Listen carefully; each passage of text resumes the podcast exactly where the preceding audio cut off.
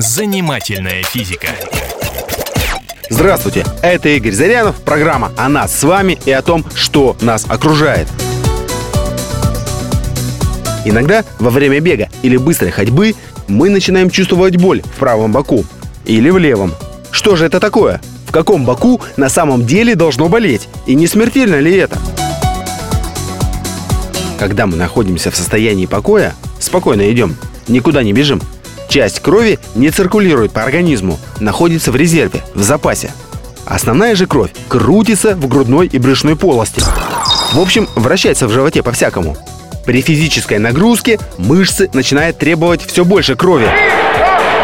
Но если они могут начать работать сразу, без разминки, то кровообращению для встраивания в их ритм требуется несколько минут. А кровь обязательно должна подстроиться под ритм мышц. Без нее мышцам никак.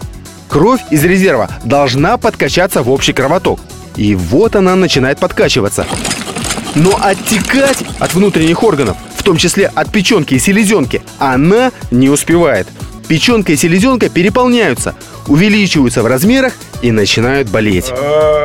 Чтобы этого не произошло, перед началом бега нужно, конечно, разминаться, чтобы кровь успела набрать обороты.